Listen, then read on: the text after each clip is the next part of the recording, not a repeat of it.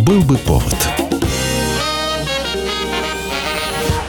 Здравствуйте, я Михаил Антонов, и эта программа «Был бы повод» 28 апреля на календаре, и рассказ о событиях, которые происходили в этот день, но в разные годы, ждет вас в сегодняшней передаче. 1852 год, 28 апреля. Литератор Иван Тургенев арестован за статью «Некролог памяти Николая Гоголя», которую опубликовали в московских ведомостях. Тургенев сначала пытался опубликовать свою статью в петербургских ведомостях, но их издатель заявил ему, что имя Гоголя вообще не велено упоминать. Тургенев, который очень высоко ценил Николая Васильевича и его творчество, и которого очень возмущал заговор молчания о его смерти в петербургских кругах, попросил своих московских друзей напечатать некролог в Москве. Гоголя во власти очень не любили из-за ревизора, из-за мертвых душ. Его не запрещали, но упоминание его произведений или имени писателя не поощрялось. Если прочитать сейчас небольшую заметку Тургенева, то и не сразу поймешь, а что, собственно, Тургенев такого написал, за что его нужно было арестовывать. И более того, 45-летний писатель проведет месяц в заключении, а после его еще и вышлют в родовое имение. Сам Тургенев, кстати говоря, ничуть этому не расстроился. Пишется хорошо, только живя в русской деревне. Там и воздух-то как будто полон мыслей.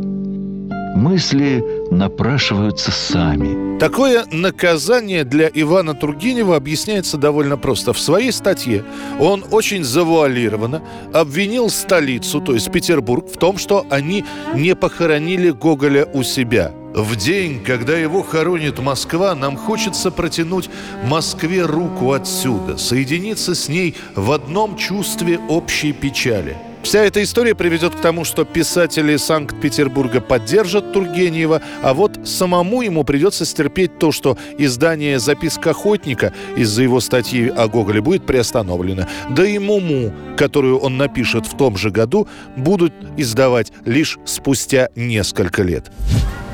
28 апреля 1891 года утвержден образец русской трехлинейной винтовки. Правда, слово «русское» из названия оружия, представленного на конкурс, вычеркнул личный император Александр III. На полвека трехлинейка становится главным символом русского, а затем и советского солдата.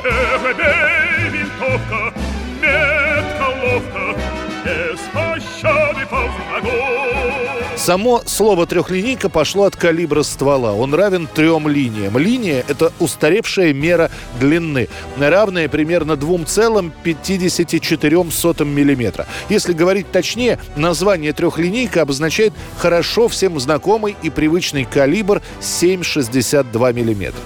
1889 году было принято решение перевооружить армию. Винтовка Хайрема Бердана уже не устраивала так как устарела. И калибр крупноват, и перезаряжать нужно после каждого выстрела. Свои образцы новых винтовок на суд специальной комиссии представили бельгиец Леон Наган и начальник инструментальной мастерской Тульского оружейного завода капитан Сергей Мосин. Казалось, что наш образец уступает бельгийскому, но, как выяснилось, это только внешне. Винтовки Мосина на испытаниях давали в три раза меньше задержек при подаче патрона, нежели винтовки Нагана. В Первую мировую войну трехлинейками вооружена вся русская армия. Винтовка Мосина остается главным оружием пехоты и в Великую Отечественную войну. В военные годы будет произведено 12 миллионов мосинских винтовок, тогда как автоматов ППШ всего 6 миллионов. 1953 год, 28 апреля. Прошло чуть больше месяца со смерти Иосифа Сталина, как его сын Василий 28 апреля арестован. Ты что, меня не знаешь?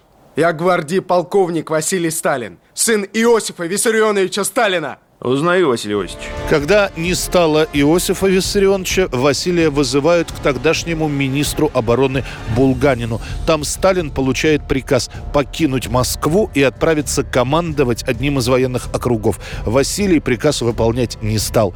Именно тогда его и арестовывают. Но в качестве обвинений фигурируют совершенно другие эпизоды. Злоупотребление служебным положением и клеветнические заявления, направленные на дискредитацию руководителей партии.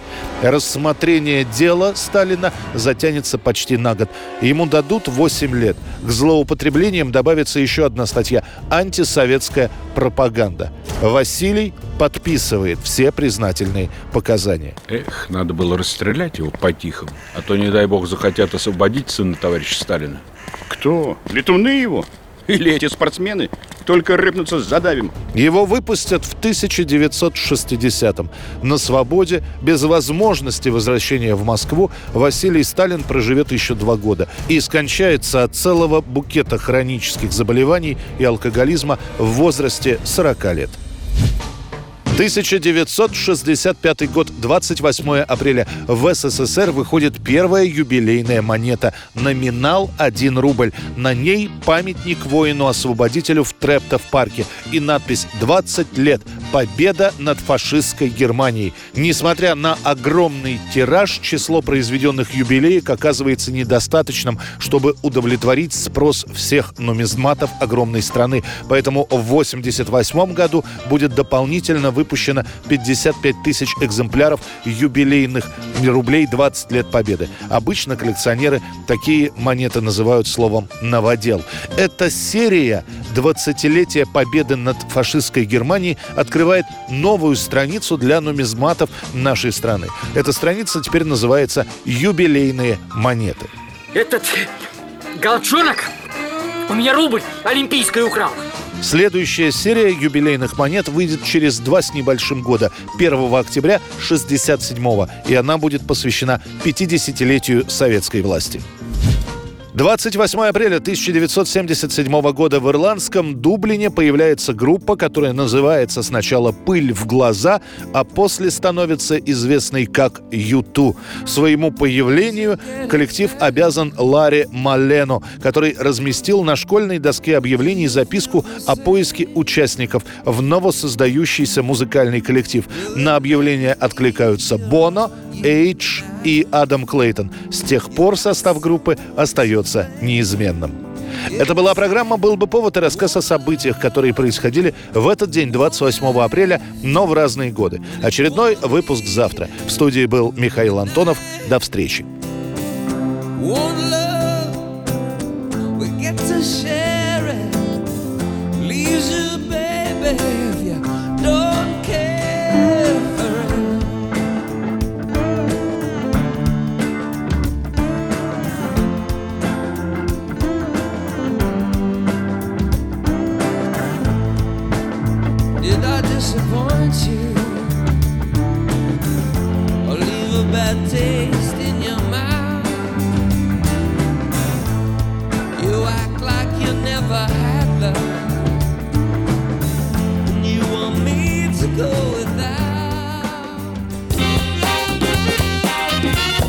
Был бы повод.